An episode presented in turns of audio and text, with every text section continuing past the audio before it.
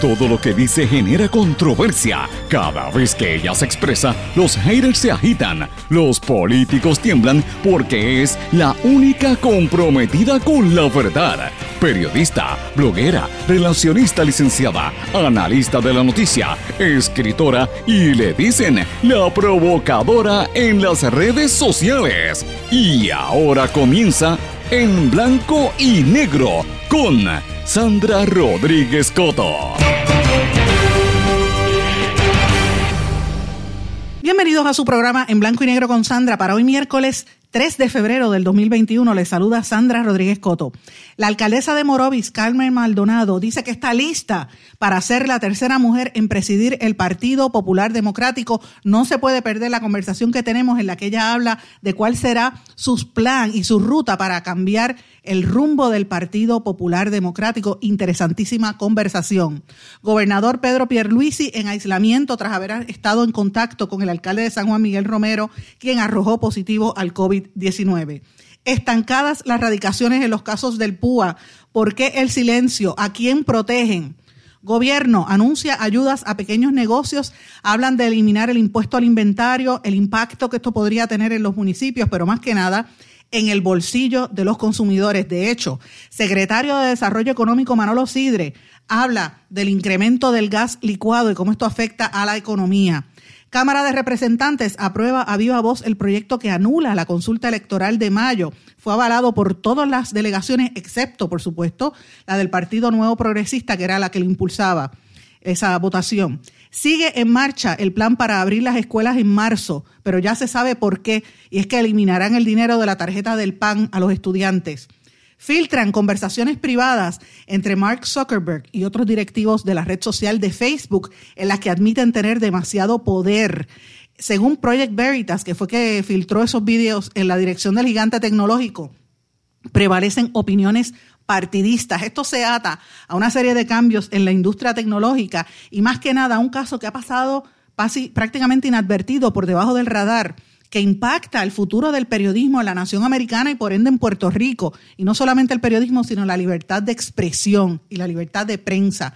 Me refiero al caso de la ex candidata a la vicepresidencia de los Estados Unidos por el Partido Republicano, Sarah Palin, un caso que ella lleva contra el New York Times, que es una mina terrestre.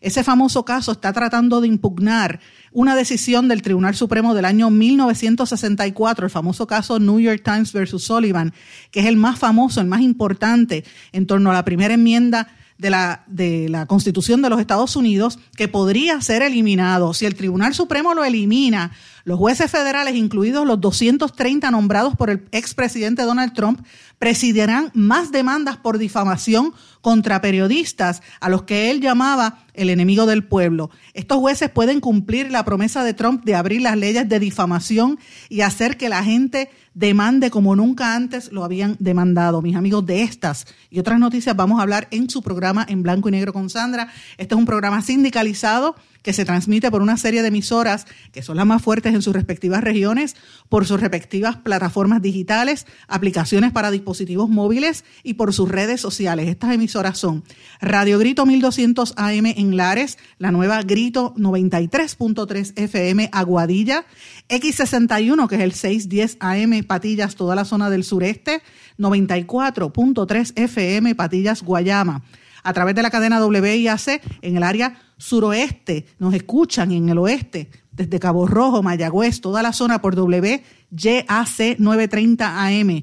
En Isabela y en la zona norte nos escuchan por WISA, WISA 1390 AM en Isabela y en la zona metropolitana WIAC 740 AM, que también se, se, escucha en el centro de Puerto Rico. Por supuesto, a través de la voz del pepino, los amigos en San Sebastián, a través de WLRP 1460 AM Radio Raíces. Este programa se graba, se mantiene en formato de podcast en todas las aplicaciones. Les recomiendo en la plataforma Anchor. Y a las 8 de la noche se retransmite de manera diferida en la plataforma web radioacromática.com. Siempre le digo, usted me puede escribir en Facebook, Twitter, Instagram, LinkedIn o en el correo electrónico en blanco y negro con sandra gmail.com. Vamos de lleno con los temas para el día de hoy. En blanco y negro con Sandra Rodríguez Coto.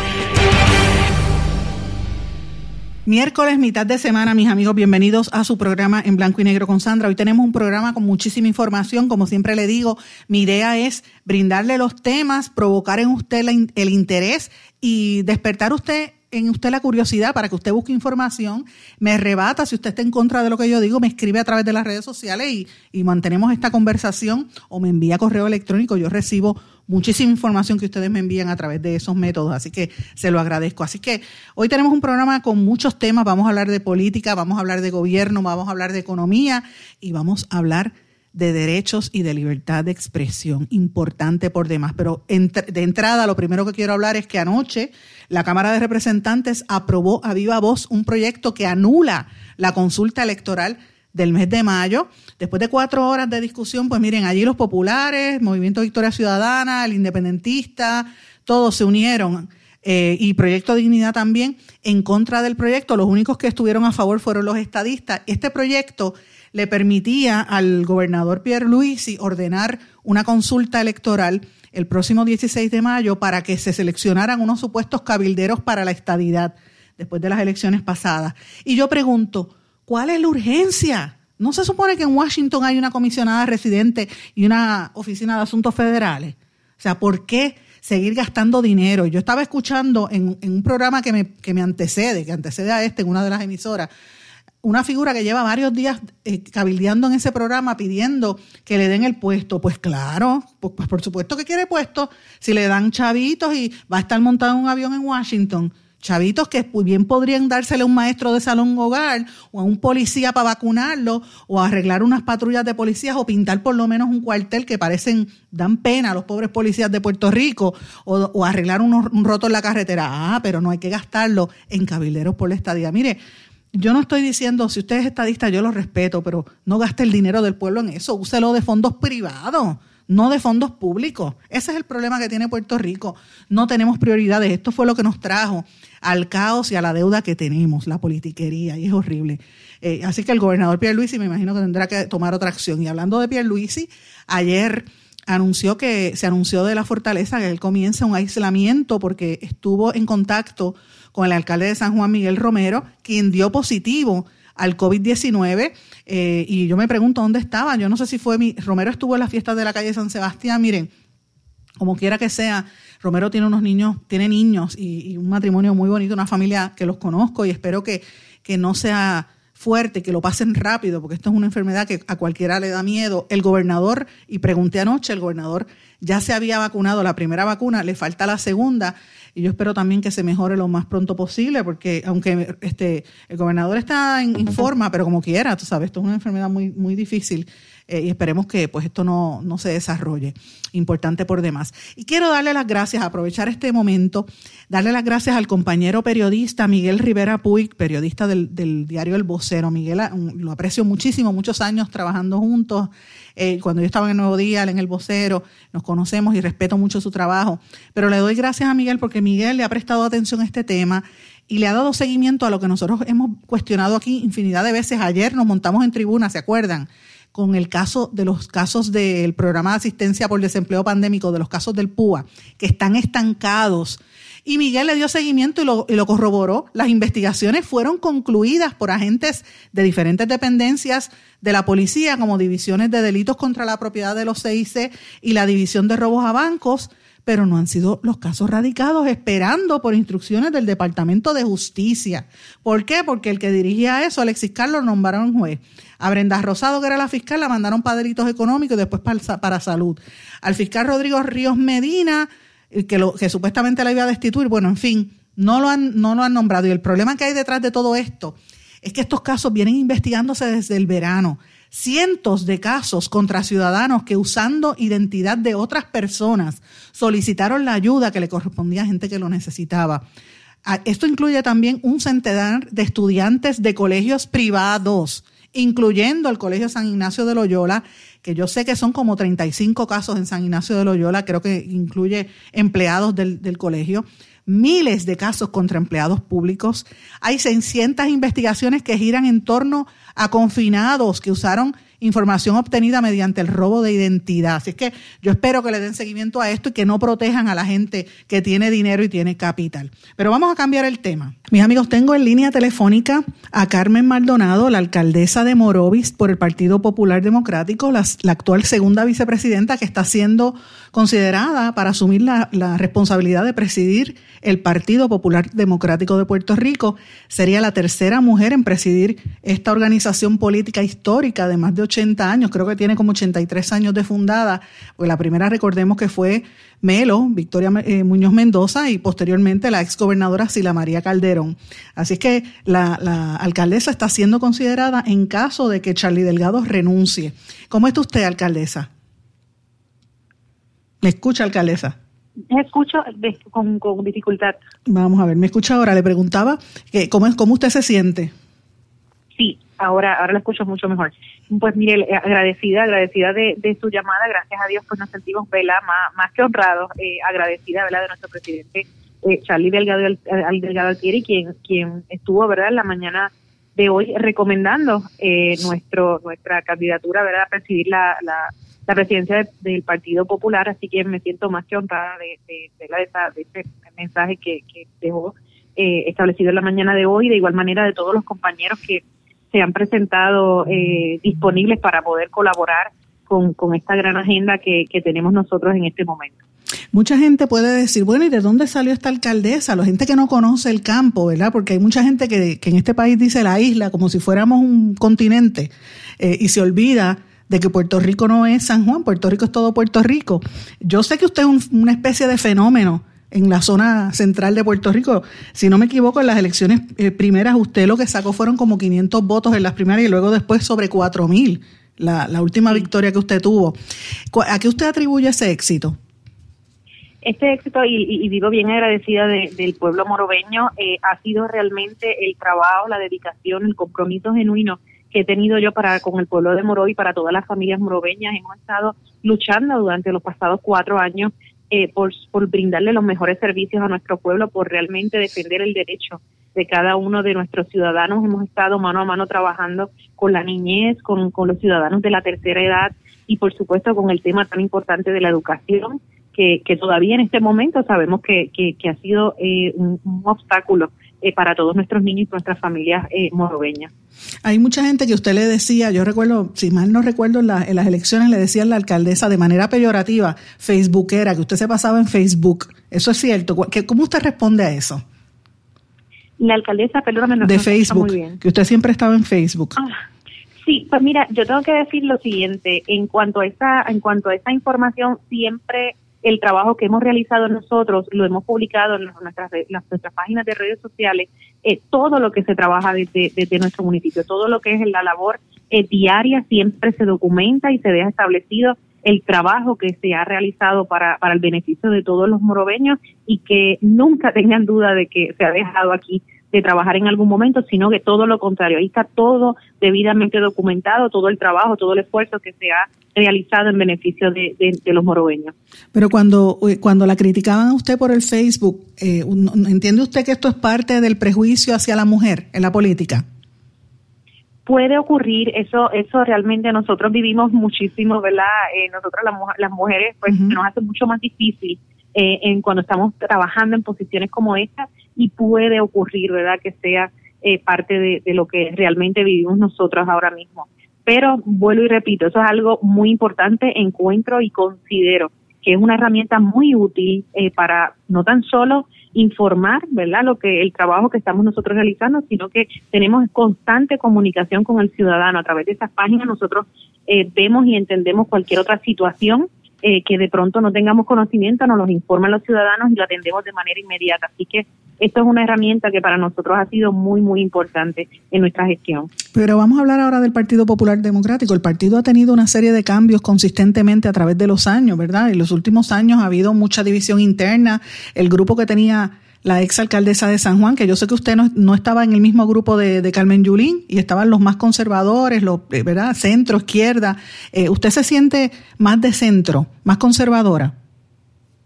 Sí, realmente siempre, ¿verdad? Eso ha sido mi, mi, mi, mi, mi propósito, mi intención siempre ha sido, ¿verdad? Eh, trabajar eh, con, con lo que es realmente la igualdad. Siempre me he mantenido en el centro, siempre ¿verdad? he mantenido eh, ese cuidado y sobre todo escuchando a todas las áreas, porque pues en este momento nosotros tenemos que sentarnos, eh, escuchar ¿verdad? la posición de cada cual, eh, obviamente respetar cuál es el sentir de cada una de estas de estos eh, grupos, ¿verdad? Que entienden eh, eh, posiblemente eh, ven algo que nosotros no estamos viendo, o sea, realmente a veces estamos en una en, presentando a nosotros una posición que no realmente es la misma que desea la base del Partido Popular y en ese sentido tenemos que tener mucho cuidado. Siempre he sido muy cautelosa, siempre he estado, ¿verdad?, eh, con, los, con los pies bien puestos en la tierra y escuchando eh, con, con mucha cautela. Eh, realmente el sentir de cada uno de, de, los, del, del, pueblo popular. ¿Usted entiende que el Partido Popular se alejó mucho de, del ideal de Muñoz y se fue hacia la izquierda?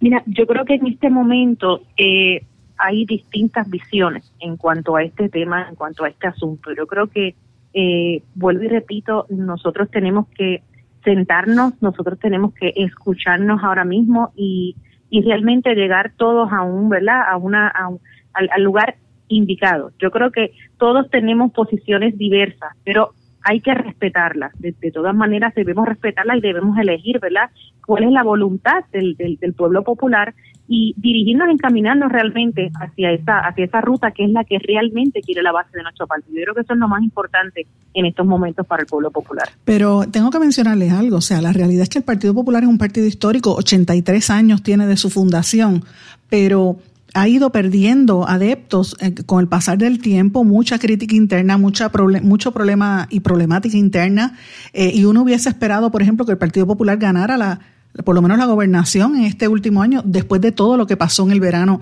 del 2019, en el cuatrenio pasado. Eh, y hay quienes dicen que el Partido Popular perdió el norte, que no representa lo que la gente siente en Puerto Rico y que por eso está el, se han creado todos estos nuevos partidos. ¿Cuál es su, su plan, verdad, en torno a, a, tratar de recuperar lo que tenía el Partido Popular antes, si, es, si eso es lo que usted quiere hacer?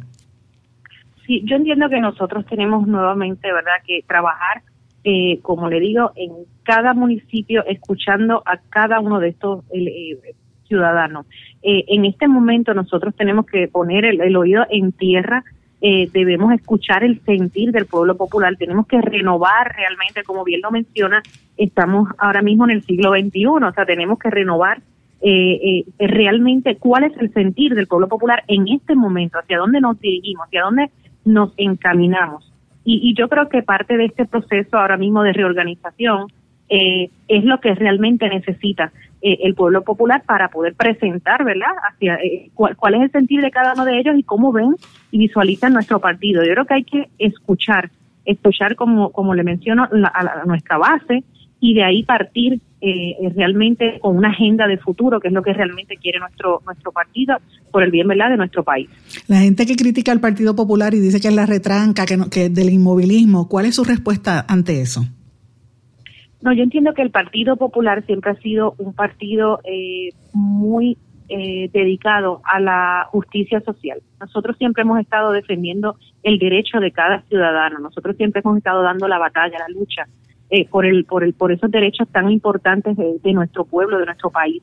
Eh, yo creo que es, el Partido Popular es mucho más eh, de lo que a veces eh, las personas han podido eh, mirar eh, y tenemos mucho mucho que aportar ahora mismo como país de cara ahora a estas próximas elecciones del 2024. Yo creo que nuestro partido históricamente ha demostrado realmente tener la madurez de atender los asuntos con muchísima responsabilidad, lo que no hemos, lo que no hemos visto ni hemos vivido en los pasados años, que esto ha sido un desastre realmente, no hemos visto un gobierno que tenga compasión, no hemos visto un gobierno que atienda las necesidades realmente genuinas de un pueblo, hemos visto, ¿verdad?, la, la, la situación co que, cómo se ha trabajado eh, el mal manejo. Ahora mismo los municipios que somos los, los, los, los las personas que, que tenemos ahora mismo esa responsabilidad de atender cada necesidad del ciudadano hemos visto cómo han querido eliminarlo eh, poco a poco eliminándonos los presupuestos eliminando eh, cada vez que pueden nos, nos quitan los, el dinero para para que realmente esto repercuta en la, en la necesidad del ciudadano y no puedan ellos recibir esa esa ayuda que realmente se requiere. Así que el Partido Popular ha sido todo lo contrario, siempre ha luchado en beneficio de la gente, en beneficio del pueblo y tiene mucho que aportar. El partido Popular es el partido que realmente tiene ahora mismo la, la, esperanza eh, para, para nuestro país. Pero, alcaldesa, una realidad eh, indiscutible aquí es que, a pesar de todo lo que usted está diciendo, que es totalmente correcto, ¿verdad? Los, los alcaldes son los que más fastidiados han estado en el último cuatrienio, por ejemplo, y el anterior también, cuando se impuso la Junta de Control Fiscal bajo García Padilla, que era popular. Lo cierto es que eh, por lo menos no ha habido un proceso de fiscalización. O sea, ¿dónde está la fiscalización del Partido Popular? Con excepción, por ejemplo, cuando el huracán que Carmen Yulín, la alcaldesa de San Juan, criticaba a Trump, pero el resto de los populares como que hasta, han estado callados. ¿Por qué?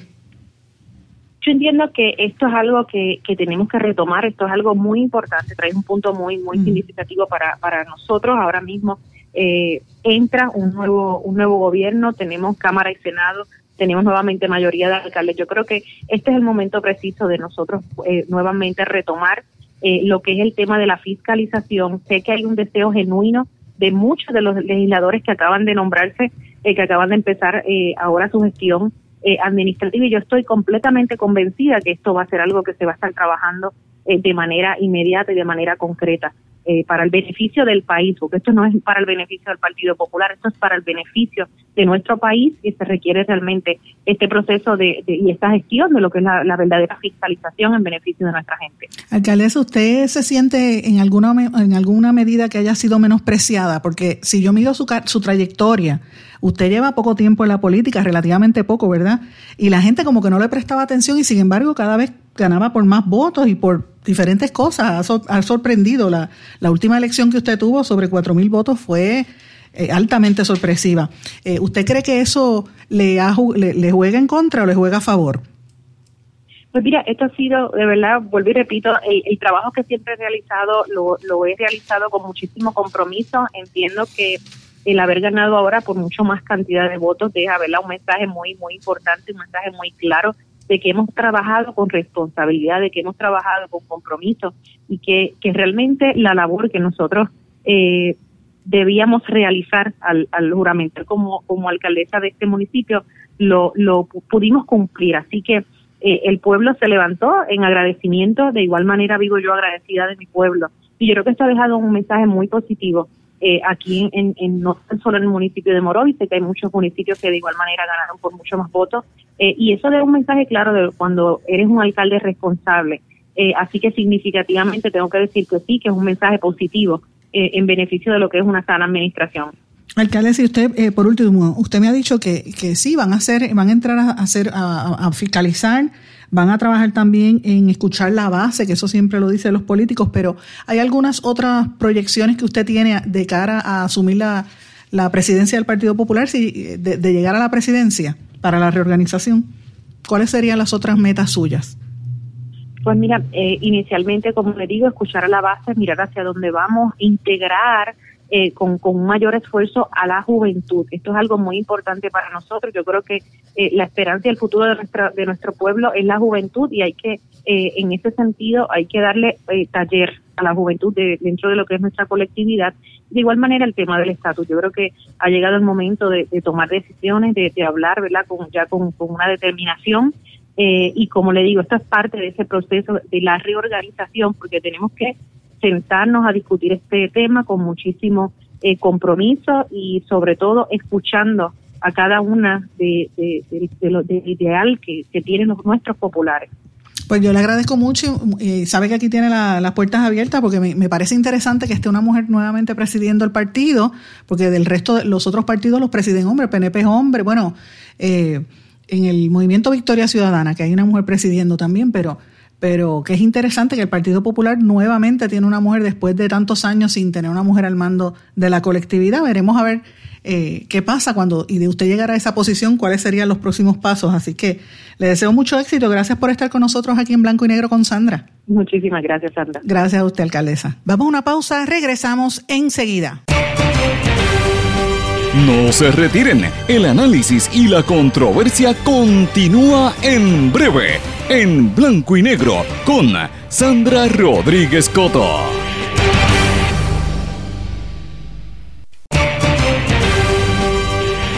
Y ya regresamos con el programa de la verdad, en blanco y negro, con Sandra Rodríguez Coto. Regresamos en blanco y negro con Sandra. Bueno, como les dije en los titulares, amigos, sigue en marcha el plan para reabrir las escuelas en marzo, pero ya se sabe que eliminarán el dinero de la tarjeta del PAN a los estudiantes que reciben el beneficio, los que son elegibles. Sí les van a dar los 700 dólares que les toca de pago eh, inicial por los meses de enero, de agosto a enero, pero a partir de entonces, una vez abran las escuelas, no le van a dar los fondos y ya yo entendí por qué era el ahorro para abrir las escuelas en menos de un mes. También sé que los transportistas escolares que están comiéndose un cable porque no hay manera, los porteadores de estudiantes, no hay, como no hay donde transportar a los estudiantes, le estaban pasando muy mal y sé que estaban presionando para que les reabrieran las escuelas.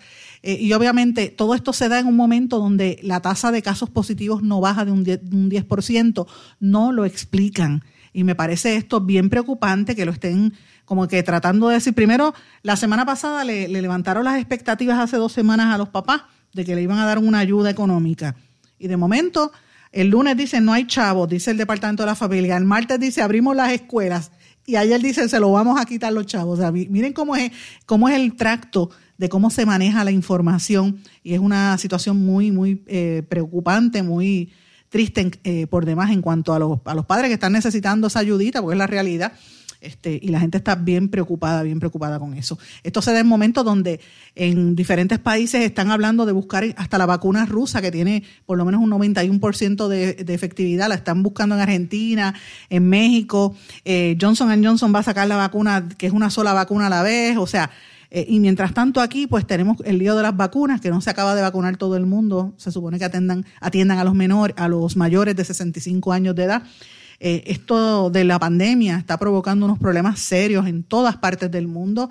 Por ejemplo, en Inglaterra ha tenido la, la mayor caída en su población desde la Segunda Guerra Mundial dice que más de 1.300.000 extranjeros se han ido precisamente por la cuestión de la pandemia.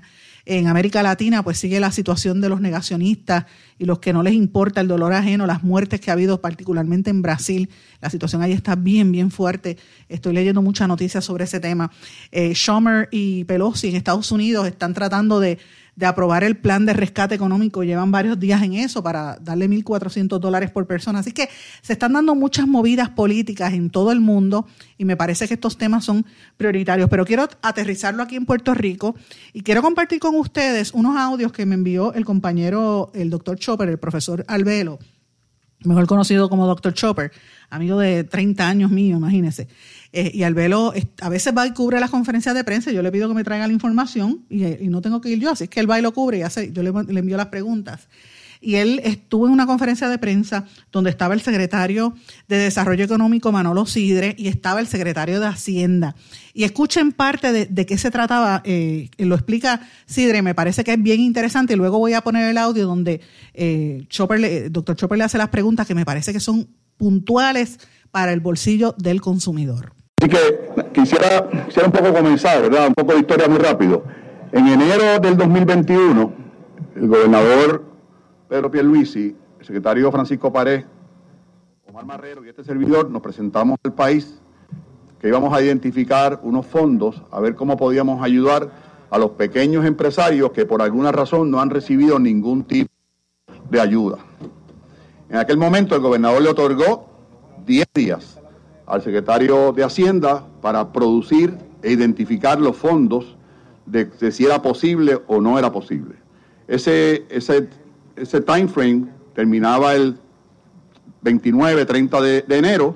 El secretario Párez, el viernes creo que 28, 29, entregó al señor gobernador el estudio donde, entre otras cosas, identificaba eh, unos dineros para, para, que esos dineros se pudieran eh, distribuir eh, a aquellos pequeños empresarios, pequeños comerciantes que no recibieron por su naturaleza de negocio ningún tipo de ayuda. En ese informe en que el secretario Párez le suministró al señor gobernador, habían, se había identificado una partida de 65 millones de dólares, excedente de varios programas que no se utilizaron. Así que contrario a lo que posiblemente pasaba en el pasado, ese dinero se, pone a la disposición de un, de, una, de, un, de un grant que sin duda alguna es, es beneficioso para, para el pequeño y mediano comerciante. Y a la misma vez se identificaron alrededor de 17 mil pequeños comerciantes entre cero empleados y seis empleados que pudieran ser receptores de ese dinero. De esos 17 mil, los que no tienen empleados pudieran recibir hasta 5 mil dólares y los que tienen hasta 6 empleados hasta 15 mil pesos. Y contrario a los programas federales, esto se va a utilizar para cualquier situación que el pequeño empresario tenga que pueda provocar que su negocio se mantenga abierto, que no cierre. Desde pagar la renta, pagar la luz, pagar el agua, pagar inclusive Estoy hablando hasta de, de, de, de hand sanitizer. Ese era Manolo Sidre, el secretario de Desarrollo Económico. Ahora quiero que escuchen las preguntas que hizo el compañero doctor Chopper, que me parece que son puntuales y bien importantes. Esta mañana se llevó una reunión con el secretario de, de Estado y se habló de eliminar el impuesto al inventario y buscar una alternativa. El impuesto al inventario lo, pagamos nosotros los consumidores en los gastos de ese negocio. El venir a decir que aliviaría los inventarios cuando en economía eh, los inventarios están basados en oferta y demanda. Es no ser una tomadura de pelo al consumidor. ¿Cuánto estamos hablando de cada? La pregunta es, de cada dólar, ¿cuánto paga el consumidor de impuesto al inventario? 280 millones al año. No, pero de cada dólar menos del 1%. Posiblemente. Los consumidores se han quejado del impuesto al inventario. No lo, no, no lo identifican en el precio. Exacto. Y no tanto eso, ¿le van a bajar los precios a los consumidores? Debería ser, uno de las, debería ser una, una de las consecuencias, pero no la, no la que se busca. Entonces, porque si el consumidor no se va a beneficiar de que le bajan el, el, el precio a sus productos, ¿Entiendes? Entonces no, aquí no hay una reducción, nada. Esto es para beneficiar a, una, a un sector en específico, que es el sectoral de tal que ha ido bajando las ventas en Puerto Rico. Fíjate, si yo estuviera del lado que tú estás, posiblemente pensaría igual. Pensaría igual, porque voy a, a beneficiar a unos pocos cuando los que, los que reciben y los que pagan no se quejan. Pero la realidad es que esos pocos, nos guste o no nos guste, son los que crean actividad económica. Así que cuando hablamos hoy en el concilio de recuperación del, impuesto al inventario, no hablamos del negocio al detal, que también tiene sus razones. Hablamos específicamente de miles de millones de pesos que van a llegar a Puerto Rico y que tenemos ahora mismo dos retos bien importantes. Dos retos bien importantes. Número uno, no hay personal para trabajar, para cumplir con ese proceso de recuperación tan importante. Por ese lado, el Departamento del Trabajo, el Desarrollo Económico, estamos trabajando para incentivar el empleo en vez de incentivar el desempleo. Y por el otro lado, tenemos un problema de supply chain. Si nosotros no tenemos los materiales aquí, yo no puedo esperar que venga un barco de Jacksonville o de Houston a que me pague el material a Puerto Rico. Así que yo necesito traer y tener inventario in-house. Y tercero, y no menos importante, es una herramienta que nos da en el Departamento de Desarrollo Económico para tocar las puertas de cientos de negocios que operan en Puerto Rico, no puertorriqueños necesariamente, que pudieran utilizar a Puerto Rico, beneficiarse del incentivo que produce tener su joven en Puerto Rico y tener sus almacenes aquí, en vez de tenerlo en tercera jurisdicción. Así que el, elemento, el elemento que estamos mirando es un elemento mucho más amplio. Y, obviamente lo primero que se nos viene a la mente, después de lo que tú mencionas, que, óyeme, más línea no estar, es, ¿y qué va a pasar con los municipios?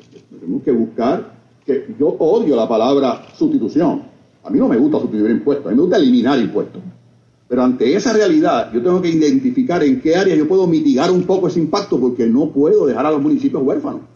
Pero a la misma vez tengo esperanza que esos impuestos de construcción, que esas rentas de esos almacenes, traigan al, municipio unos, unos recaudos que hoy día no trae. Ese ejercicio, Albero, lo vamos a estar mirando en, en su todo, no en su micro no simplemente beneficiando a un sector, sino qué, qué medidas podemos hacer y al final del camino es un proceso legislativo que requiere la firma del gobernador. Nosotros vamos a cumplir con tratar de traer un proyecto que sea posible y que beneficie a todo el, aparato económico, incluyendo al que crea la riqueza y al que se beneficia de la riqueza.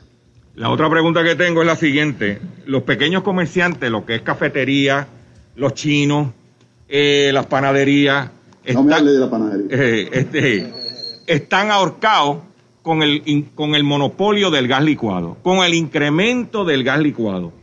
Usted habla con cualquier comerciante y te va a decir, esto es inaudito. ¿Qué va a hacer el desarrollo económico para atender? ¿Qué va, pues Hacienda puede dar un crédito en la crudita, a cortarla a la mitad para que él, tenga un alivio, esos comerciantes que ahora mismo se la están viendo porque hay un monopolio en el gas Mira, los países más desarrollados son los menos regulados del mundo. Y yo creo que Puerto Rico tiene que mirar el contexto de esta situación muy particular que tú traes y que yo he sido víctima de eso. ¿eh? Así que sí, porque el pan sobao hay que hacerlo. A mí me parece, muchas gracias por el pan sobao. A mí me parece que es importante que tengamos claro que no se trata de qué alivio contributivo o qué no alivio contributivo. Se trata de un suplidor de gas, cualquiera que finalmente sea, que sea lo suficientemente transparente para justificar sus precios. Y a mí me parece que el Departamento de Asuntos a Consumidores es llamado a hacer esa gestión. El Departamento de Desarrollo Económico, ¿qué hace y qué promueve? Que hacer negocios en Puerto Rico sea lo más económico posible. Y de la misma forma digo, el Departamento de Desarrollo Económico hará lo posible, no solamente por promover los aumentos salariales, sino porque el costo de vivir en Puerto Rico sea razonable, porque si no, ni a 50 pesos la hora vamos a poder vivir. Si la luz sigue siendo cara, si el agua sigue siendo cara, si la transportación pública no existe. Si el gas es caro. Si el gas es caro, pues todo nos va a costar más, no importa el salario que tengamos. Así que me parece a mí que en ese ánimo, esta administración del, del, gobernador Pierluisi está bien enfocada en reducir los costos de hacer negocio, en reducir los costos de vida, precisamente para que los salarios sean salarios dignos y podamos, como dije esta mañana a un compañero, combatir la pobreza y la desigualdad con absoluta responsabilidad. Vamos a una pausa, mis amigos. Regresamos enseguida. No se retiren. El análisis y la controversia continúa en breve, en blanco y negro, con Sandra Rodríguez Coto. Más que un plan de salud, somos alegría para nuestro pueblo. Somos seguridad somos nuestra gente. Más que un plan de salud, somos nuestra comunidad. Somos bienestar. Somos tu acceso a 64 hospitales, médicos y especialistas en todo Puerto Rico al cuidado de tu salud. Más que un plan de salud, Menonita es Puerto Rico. Plan de salud Menonita. Tu salud en buenas manos.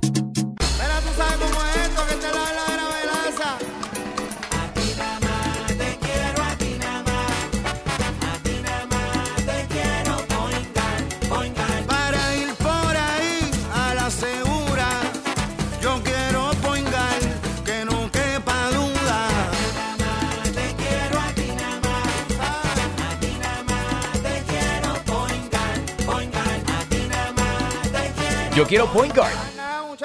Quites el dolor de cabeza con sus obligaciones de contabilidad con los servicios que presta Villalba y Villalba Company. Directo, personal y con sensibilidad humana. Lo que se busque un verdadero asesor de contabilidad para todo tipo de servicio de contabilidad, pago de IBU, pago de nómina, informes trimestrales y anuales y otros. Ofrecen servicio directo personalizado. Villalba y Villalba Company. Para orientaciones, su teléfono el 939-336-5774. 939-336-5774. 5774.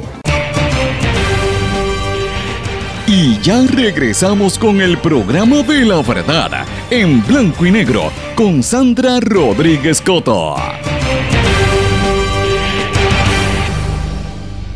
Regresamos a esta parte final de En Blanco y Negro con Sandra. Bueno, anoche trascendió que Jeff Bezos, el cubano estadounidense, dueño de Amazon, el hombre, si no es el más rico, uno de los más ricos en el mundo, anunció que va a dejar el puesto de director general de esa compañía después de 30 años. Obviamente, recuerden, él lo van a sustituir el que dirige el negocio en la nube de Amazon, Andy Jassy, pero eso se, se divorció y tuvo que darle mucho dinero a la esposa. Eh, se divorció porque fue infiel con una presentadora de televisión que era casada, que creo que es cubana, si no me equivoco, o es, o es mexicana, debo decir mexicana. Eh, y fue un escándalo también y obviamente pues tiene unos asuntos sumamente serios en los últimos meses, sobre todo el, el deseo de empleados de eh, unionarse por los, por los derechos laborales que, que se le, ellos alegan que se le viola allí en, en los Amazon. Así que me parece interesante este tema. También ha trascendido la noticia de que el empresario, otro de los multimillonarios, propietario de Tesla y de SpaceX, Elon Musk, dijo que una de sus empresas le implantó un chip a un mono para que use un videojuego con la mente. Y obviamente dice que no está incómodo, pero esto es un interfaz, un interfaz entre el cerebro, un dispositivo sin cables que eso podría eventualmente utilizarse en la ciencia para implantársele en los seres humanos. Así que mire por dónde va esto. Esto es súper interesante y hacia dónde es que se dirigen estos multimillonarios y los deseos que tienen con sus negocios. Filtran conversaciones privadas entre Mark Zuckerberg y otros directivos de la red social de Facebook en las que admiten que tienen demasiado poder. Escuchen esto, mis amigos. I hope you are all uh, staying. And uh, welcome to what uh, I think feels like the first Q and A of a new year. Uh, we, have got a lot to cover today, so um, so I'll get right to it. Um, now, I want to start uh, by saying that yesterday was was truly a historic day. Uh, the, the past few weeks have, have, certainly been a very difficult time um, in our nation, but we now have a new president uh, and we also have the first woman uh, and the first person of color uh, as our vice president in the, the history of our country. And, you know, I think that the peaceful transition of power really is an amazing thing to see, uh, especially in such a, a, time of tension. And, you know, that uh, and the swearing in of, of Vice President Harris, um, you know, really stands as a reminder that despite uh, the challenges that we are facing as a country, um, we all have so much to be proud of. Esto fueron parte de las expresiones de Zuckerberg en un video que se filtró de la organización Project Veritas, Proyecto Veritas, ¿verdad? O Proyecto Verdad, que filtró una serie de vídeos de, de, de las últimas semanas entre el 7 y el primero de enero, en, en los cuales él, ¿verdad? Zuckerberg le estaba hablando a todos los empleados directivos, la gente más importante de, de, de Facebook y de las otras compañías como WhatsApp, las otras empresas que él, de la cual ellos son dueños. Y lo interesante es que son conversaciones privadas en las que estos ejecutivos de la alta red social reconocen que estas compañías tienen amplios poderes para censurar el discurso político y para promover los objetivos que tengan los partidos políticos. Esto es serio porque recuerden que en las elecciones pasadas, en el cuatrienio pasado, eh, se acusó a Trump de, utilizar las redes sociales para manipular a través de eh, eh, Cambridge Analytica la compañía británica canadiense americana, ¿verdad? Y de hecho, si usted tiene Netflix, les recomiendo que busque la película The Great Hack, donde explica todo esto que les estoy diciendo, donde cómo fue que se manipuló la información, cómo fue que a través de las redes sociales fueron identificando cuáles eran las, características, los gustos, las cosas que, que identificaba a cada lector. Entonces le enviaban información directa para promover y saber cómo era que ellos iban a votar. Este video, que bueno, son varios, pero este que, que le puse un pedacito, yo lo vi completo, dura casi, casi eh, más o menos una hora y un poco más de una hora, eh, eh, los dio un, supuesto informante que trabaja dentro de Facebook, que dice que estará ahí y que dice que va a seguir cooperando y dando información para exponer la corrupción que hay al interior de estas compañías de las redes sociales. y recordemos que el vicepresidente de Asuntos Globales de Facebook, Nick Clegg, había dicho eh, había recordado la, preocupada reacción internacional sobre el bloqueo que hubo cuando todas las compañías cibernéticas empezaron a censurar al expresidente Donald Trump. Eh, líderes de muchos países del mundo han expresado bastante inquietud, desde el presidente de México, López Obrador, hasta el opositor Alexei Navalny de Rusia y la canciller alemana Angela Merkel, entre otros, diciendo, bueno, esto demuestra que las empresas privadas tienen demasiado poder. Estamos de acuerdo con eso, dijo este vicepresidente de, de Facebook. Y dijo también que ahora, por lo menos en la nueva administración, hay unas órdenes ejecutivas que ha hecho Biden que son importantes y positivas y dice que a, que a Facebook como empresa le, preocupan algunas, algunos temas como la inmigración, el clima, la justicia, la equidad racial, entre otros. Así que fíjese que lo que yo, el pedacito que le puse de audio es la parte donde Zuckerberg, el presidente, habla de que es un día verdaderamente histórico para los Estados Unidos, porque er, era el día en donde se juramentaba Biden, ¿verdad? Y él hablaba de que era la primera vez que entraba una mujer y como vicepresidenta y que era una mujer de, negra, ¿verdad? De, como ellos le llaman persona de color, una mujer negra, multiétnica multirracial, como usted le quiera llamar, en el caso de la vicepresidenta Kamala Harris. O sea, que él dice que estaban aliados a ellos, ¿verdad? Lo, eh, interesante es que yo ato una cosa con la otra. Este caso, este, este vídeo que se acaba de filtrar en los Estados Unidos y que en, los Estados Unidos en el mundo, que ha causado tanta preocupación y tanta consternación, yo lo ato a una pregunta adicional que ha habido y a una, vamos a decirlo así, una preocupación que está surgiendo, porque en los tribunales en los Estados Unidos se está llevando a cabo un caso eh, que esto es altamente técnico, ¿verdad? Pero para, para términos generales, es un caso sobre la libertad de expresión y lo está, lo está llevando Sarah Palin. Ustedes se acuerdan Sarah Palin, la republicana, la del Tea Party, que aspiró a la vicepresidencia de los Estados Unidos por el Partido Republicano cuando John McCain fue el, el candidato a la presidencia, que John McCain perdió ante Barack Obama. Y, uno pensaría que ellos eran enemigos y, después al final cuando él estaba muriéndose, él llamó a Barack Obama y le dijo, cuando yo me muera, yo quiero que tú leas mi obituario en el, y, y des un mensaje en la iglesia. Y, Barack decía, wow, y, Barack Obama tuvo que hacerlo. Yo he visto mil veces ese video, muy, un, mensaje muy bonito. Eh, pero la gente eh, notó que, que eh, ¿verdad? John McCain era un republicano que a pesar de ser republicano era profundamente proamericano y era una persona bien progresista, vamos a decirlo así, en, la filosofía siendo republicano. Sin embargo, Sarah Palin era todo lo contrario. Sarah Palin era, iba a la yugular. Sarah Palin representaba el sector más conservador, más, incluso hasta más radical en términos de la de mantener el status quo, que fue lo que fundamentó y permitió la base para que se creara todo lo que hoy en día es el Partido Republicano y lo que Trump vino a capitalizar. Y Sarah Palin está llevando a cabo un caso que está retando una, una determinación del Tribunal Supremo de los Estados Unidos que se llama el caso del periódico New York Times versus Sullivan, un caso del año 1964, que es el que determinó qué es lo que constituye malicia real. Vamos a estar hablando sobre este caso bastante porque yo quiero que la gente entienda lo que esto conlleva. En, síntesis, ese caso, que es un caso, lo que le llaman landmark, un caso que para todos los que somos periodistas tenemos que estudiarlo y entenderlo bien, fue un caso en la época de la lucha de los derechos civiles donde un policía del sur de los Estados Unidos cuestionaba una serie de anuncios que había publicado el New York Times en el norte de los Estados Unidos eh, donde se hablaba de la desigualdad racial y del racismo que había en los estados del sur. Y el policía decía, Sullivan, que lo habían estado eh, juzgando negativamente y entonces él, eh, impugnó esa legislación y el, el ruling, la, determinación en, síntesis del Tribunal Supremo en aquel momento era que el caso eh, podría, eh, ¿verdad? Si, se trataba de algo donde se hubiese cometido malicia real, entre otras cosas, pues no, no podía entrar a, a, decidirse. Pero básicamente lo que están tratando de hacer muchas personas dentro del Partido Republicano eh, de los Estados Unidos es revertir esa determinación.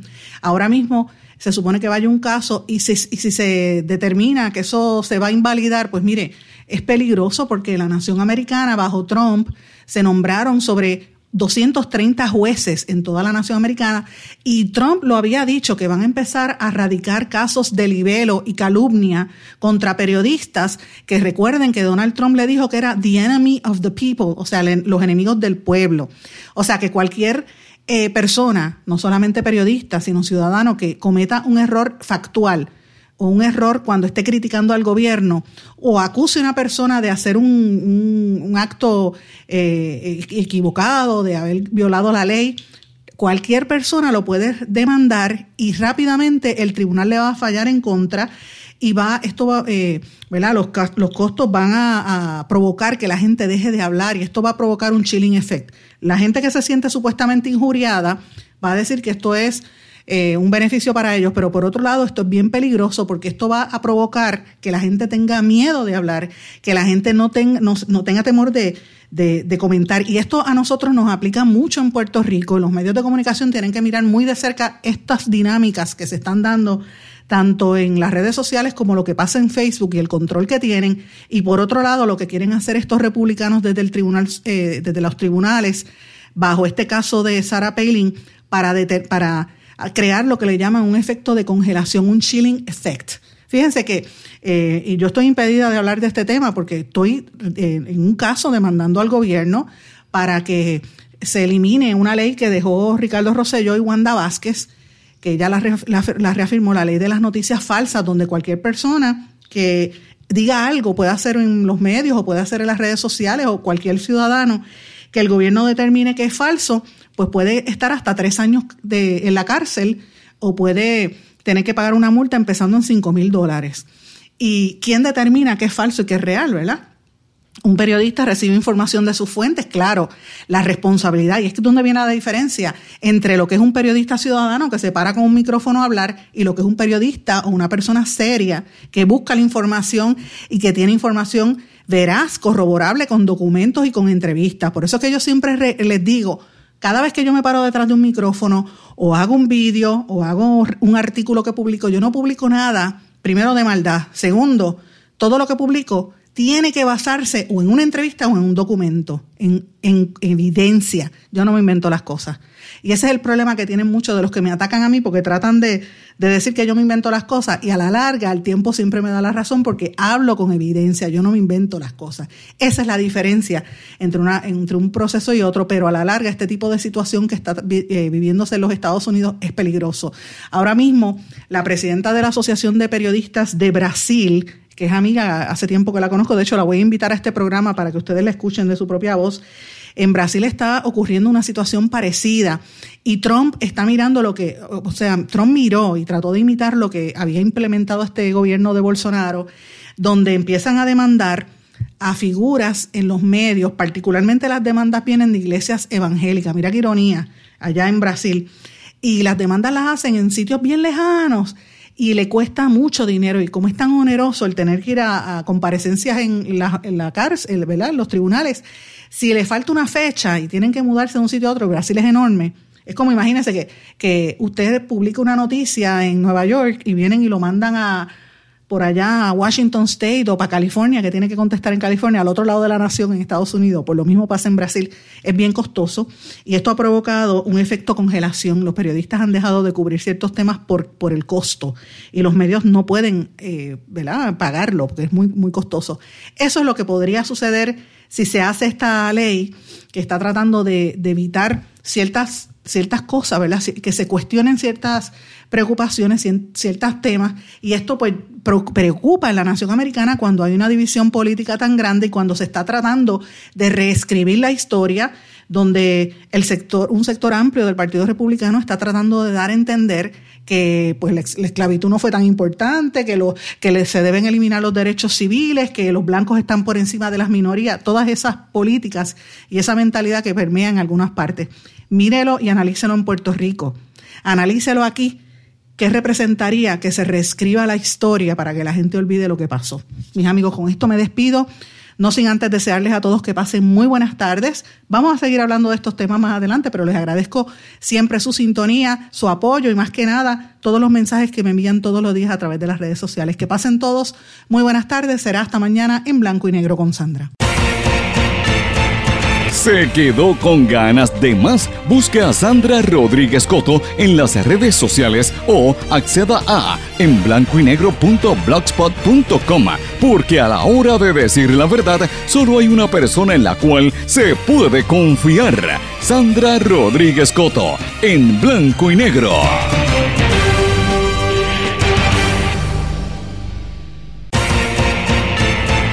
¿Se quedó con ganas de más? Busque a Sandra Rodríguez Coto en las redes sociales o acceda a en blanco y porque a la hora de decir la verdad solo hay una persona en la cual se puede confiar. Sandra Rodríguez Coto en blanco y negro.